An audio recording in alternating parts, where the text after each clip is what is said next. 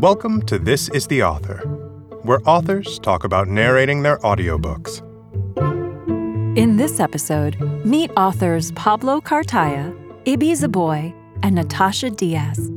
These three authors have all written nuanced coming of age novels for kids and teens, featuring young characters who are looking to find their place within their communities, their friendship circles, and even within their own families, without losing what is unique about themselves.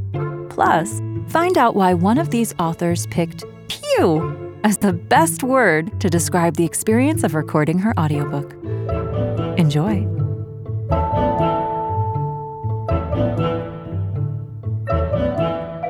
Hi, this is Pablo Cartaya, author of Each Tiny Spark. I originally conceived of a story about a father and a daughter and how they find their way back together through welding, uh, 1968 Shelby. And that's really the heart of the story and really the main thread of where the narrative goes. But as I was writing, I really discovered that I wanted to speak more about the immigration challenges that we're facing in this country. The book is set in Georgia, and there are really problematic immigration laws in effect that don't make a whole lot of sense. And I wanted to kind of create this world where a community is kind of grappling with the idea of immigration and school redistricting and how a community is challenged with moving forward in a good way so that all people are included. And that's really how the story has become a, really a catalyst for a larger conversation that we're trying to have in this country. But always at its heart, it's really a story about a dad and a 12 and a half year old girl and how they find their way back together again. If I had to describe what it was like to record my audiobook in one word, that would be exhilarating. Exhilarating because as a writer uh, and the author of the book, after you're done, you don't really revisit it again. And so when I get the opportunity to read and narrate my audiobook, I'm kind of reconnecting with a lot of these characters in really, really great ways and finding surprises that even as an author, I completely forgot that I wrote. And I'm like, oh, that's pretty cool. And so for me, that's a really exciting part of recording an audiobook. It's exhilarating. It's awesome. Well, it's interesting because I'm bilingual and this audiobook has a lot of Spanish in it. And typically, I mean, I, I can speak and pronounce words perfectamente en español. But one word I had a lot of trouble with was identificación. I don't know why. And there's a, a section in there where Gus's dad is saying vehicle identification number, but he says número de identificación vehículo and I stumbled over that like a thousand times. And then I had trouble saying identification. So it was like a weird translation thing. The other two words that I had trouble with was tangy. I kept pronouncing the G, and I guess I'm still doing it. tangy. I kept saying tangy, and it was not correct. The other one was yolk. I kept saying yolk. So those two words, and I don't know if it has to do with my bilingualism, who knows, but it was troublesome and problematic, and I don't know why. I'm proudest of the fact that I have had the privilege and honor to narrate all of my books. And this one was especially close to me because it's very much connected to the relationship I have with my own daughter. And so reading it really was special because it allowed me to kind of reconnect with the story in ways that you don't always get when you're writing it the proudest is really just being able to narrate the whole book in Emilia's voice and then have this sort of connection as if my own daughter was giving me that voice. So that was really, really cool. And I'm really excited for listeners to hear this story that has a lot of layers and it, it took a long time to write. And it was a really great challenge to narrate. And it's exciting because you get the full scale of this community, of this family, and of this culture.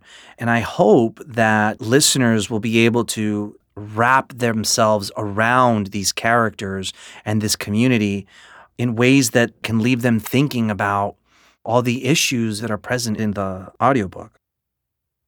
There's so many great voice actors out there. I think Rita Moreno would probably be my my number one choice. I love her so much, and she's just like an icon. And I would be probably geeking out to no end if she were recording my book. I loved Lincoln at the Bardo. It was a huge cast. It's one of those things that when you're listening and you forget you're listening, and it's almost like the images just start appearing in your head as the narration is kind of coming into your headphones, is just amazing. So I really, really loved that one. I travel quite a bit for work, and my favorite place to listen to audiobooks is on the plane. I'll pop in a you know, an audiobook and just kind of close my eyes and let the narration just take over. And it's really, really relaxing. It kind of activates a different part of your brain. It's like an auditory literary experience, and it's really neat. So, yeah, airplanes.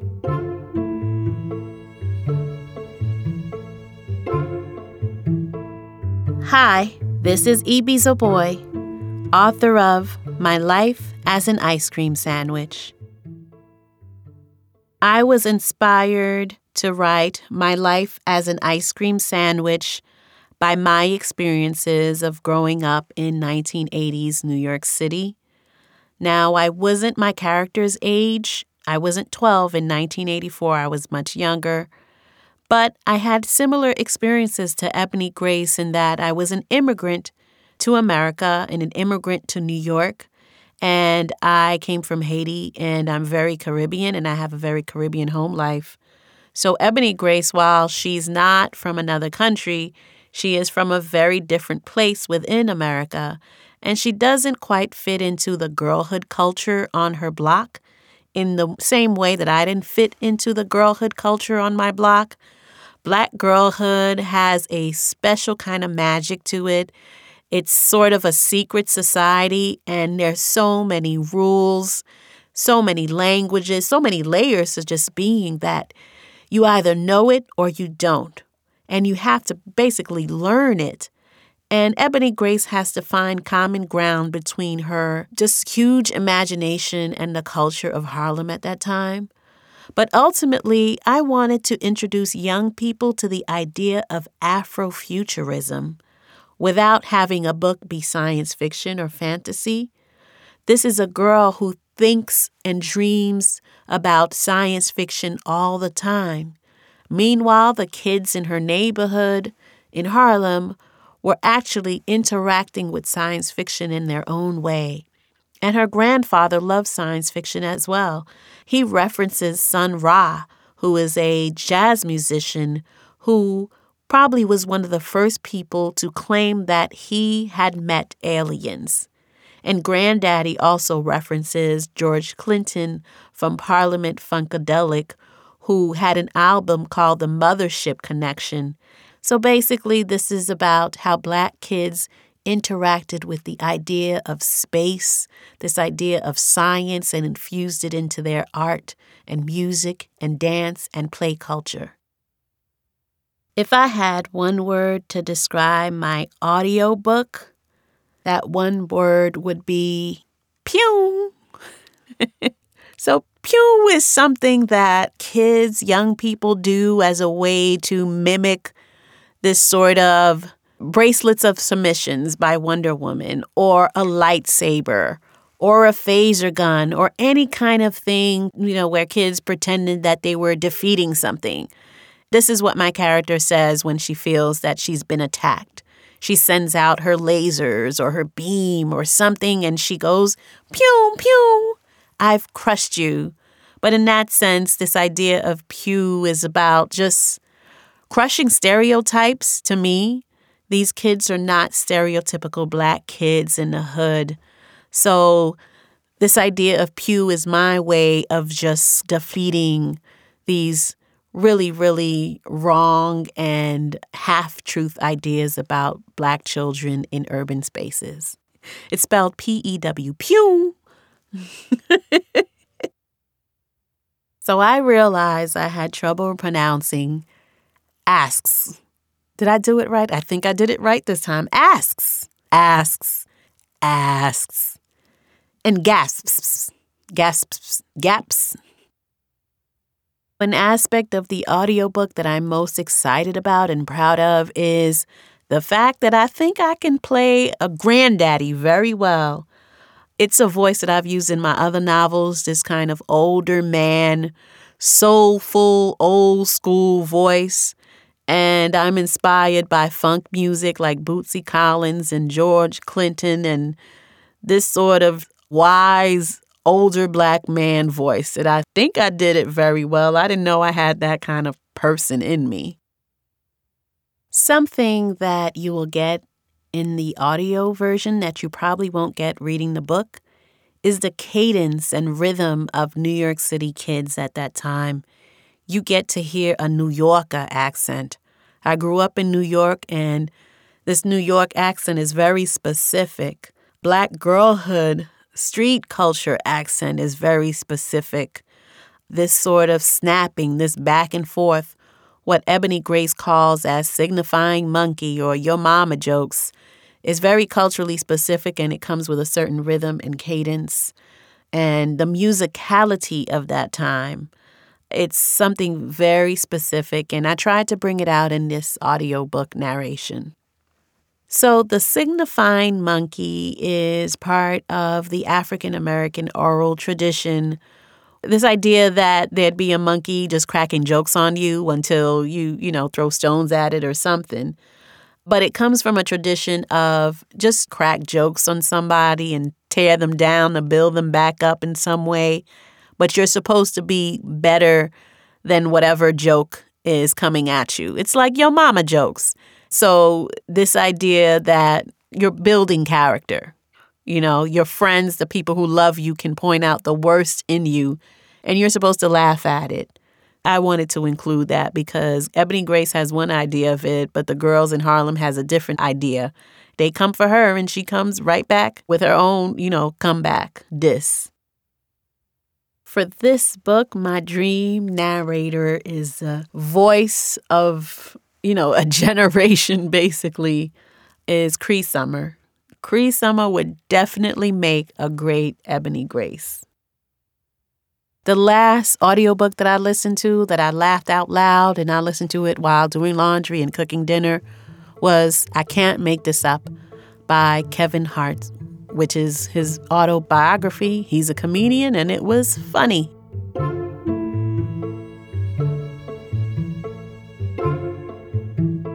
Hi, this is Natasha Diaz, author of Color Me In. My book is about a 15 going on 16 year old young woman, Nevaeh Levitz, who is biracial and Jewish, and she is sort of navigating where she fits in between her two worlds as her parents go through a divorce, and she's sort of stuck going back and forth between the world she's always known in the suburbs of White Plains, New York, and Harlem, New York, in Manhattan. She is sort of for the first time getting acquainted with her Black family and her uh, Black identity. And as a result, she's also having to confront her white passing privilege. And she is forced to have a belated bat mitzvah. And so she's also, for the first time, really engaging with the Jewish religion and culture. And so she's sort of taking all of the different parts of herself and figuring out how to make herself whole. I wrote color me in because it was the book that I always needed growing up.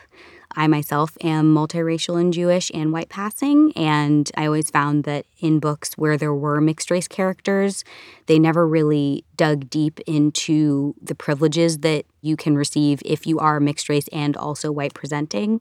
And it felt like something that I couldn't always connect to because that's a really big piece of my identity.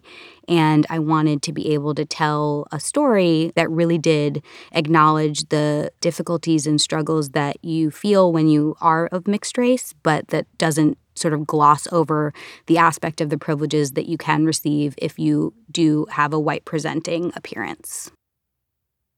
I'm really excited to hear Bahni read all of Nevaeh's family members, the characters, because a lot of them are based off of my own family members. And while they're not true, they're fictionalized. A lot of them have phrases of speech, and I've imagined certain intonations. And it's going to be really fun to hear what she does with those characters and if they come out sounding how I heard them in my head and also at my dinner table when I was writing the book. I'm also really excited to hear her read chapter nine, which is the Jouvert Festival, the West Indian Day Parade, which is this incredible festival that happens every year in Brooklyn on the Eastern Parkway. And you start at like midnight and it goes until the daybreak and well into the next day. And it's a very visual experience, but it's going to be really exciting to hear her sort of bring it to life with her incredible talent. I want everyone who listens to Color Me In to take a moment to evaluate what their privileges might be, whatever they are, and to sort of consider how that may affect them in their lives as well as people around them in their communities and how they can take those privileges and sort of activate them to help those around them who may not receive those privileges. But I also hope that it will also encourage everyone who hears the book to take full ownership and pride in who they are and where they come from and not be ashamed or afraid to fully be themselves, whatever or whoever that may be. I was read aloud to a lot as a kid. Both my parents read to me a lot. They were both voracious readers. But I would say the most special memory I have of reading aloud was actually I read a few books aloud to my aunt when she was really sick. She was home and no one else was around. And I was pretty young. I think I was 11 or 12 but nobody else was really around. Everyone was traveling or busy or working. And so I had to sort of stay and babysit her, even though I was the kid. She couldn't really get up or do anything. And so I just picked up a few books and we just spent the whole weekend in bed. And I was reading to her with taking breaks with me ordering Domino's Pizza. But that was a really special moment. And it's something that we still to this day always talk about because it was sort of like we were in this hideaway and all we had were these stories. And it was really it's just a different experience when you're listening to a book because you can sort of escape into the words. It was just special because she was not feeling great and i think it made her feel better. So i'm sure a lot of people say this answer but the last audiobook that i listened to that i loved was all the harry potter books. I actually only very recently listened to them. Oh my goodness just so magical and so much better than the movies. Like, oh my gosh, like just your imagination is able to take control where I feel like they missed things in the movies because they couldn't be as long or as detailed and thorough as the books. And that's sort of what's so amazing about audiobooks is you don't miss anything. You get the book exactly how it was intended to be, and you're really able to use your imagination to only make it better and more incredible. This is the Author is a production of Penguin Random House Audio. Thank you for listening. For more behind the mic content and audiobook recommendations, visit www.penguinrandomhouseaudio.com slash next listen.